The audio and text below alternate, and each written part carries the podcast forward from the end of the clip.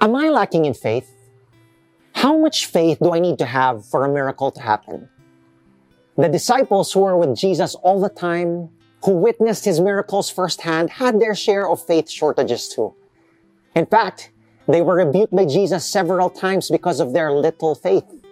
When they were trying to cast out demons, when they were attempting to heal the sick, and when they were at the brink of death in the middle of a superstorm, which I am going to share with you today. In Matthew chapter 8, we see the disciples in full panic mode, fearing for their lives while they were on a small boat, which was being hit by giant waves left and right.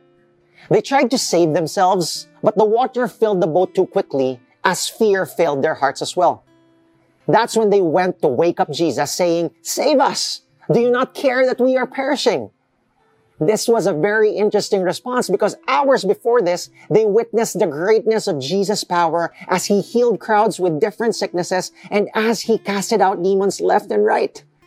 But when a storm hit them later that night, they forgot all about the miracles that they saw. They believed in the storm's power to drown them more than Jesus' power to save them. Jesus then asked them, Why are you afraid, O you of little faith? Which could very well be his question for us today. After seeing and experiencing what I could do, do you still doubt? I just added that last line. Like the disciples, we face trials to test, to reveal, and to build up our faith. By the looks of it, the disciples clearly failed this test. Did Jesus leave them to perish? Of course not. Jesus still performed his famous miracle of silencing the strong winds and big waves.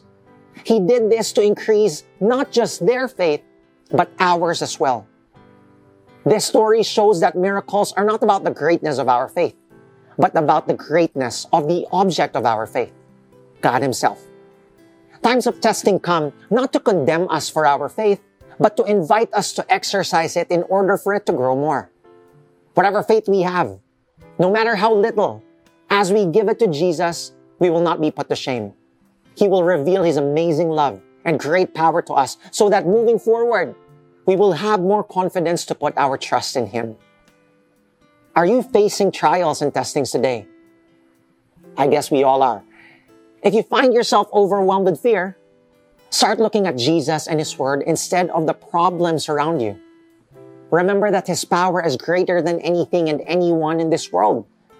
If Jesus could rescue His disciples from a great storm, He can surely rescue us from the different storms of life.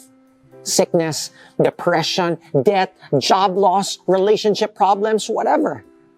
Let's set aside all our doubts and fears, declaring His promise saying, Whoever calls on the name of the Lord will be saved. He has proven His faithfulness time and time again in the past. He will not fail us today. I hope you were encouraged by this devotional. If you liked what you heard, go ahead and share it. Have a great day.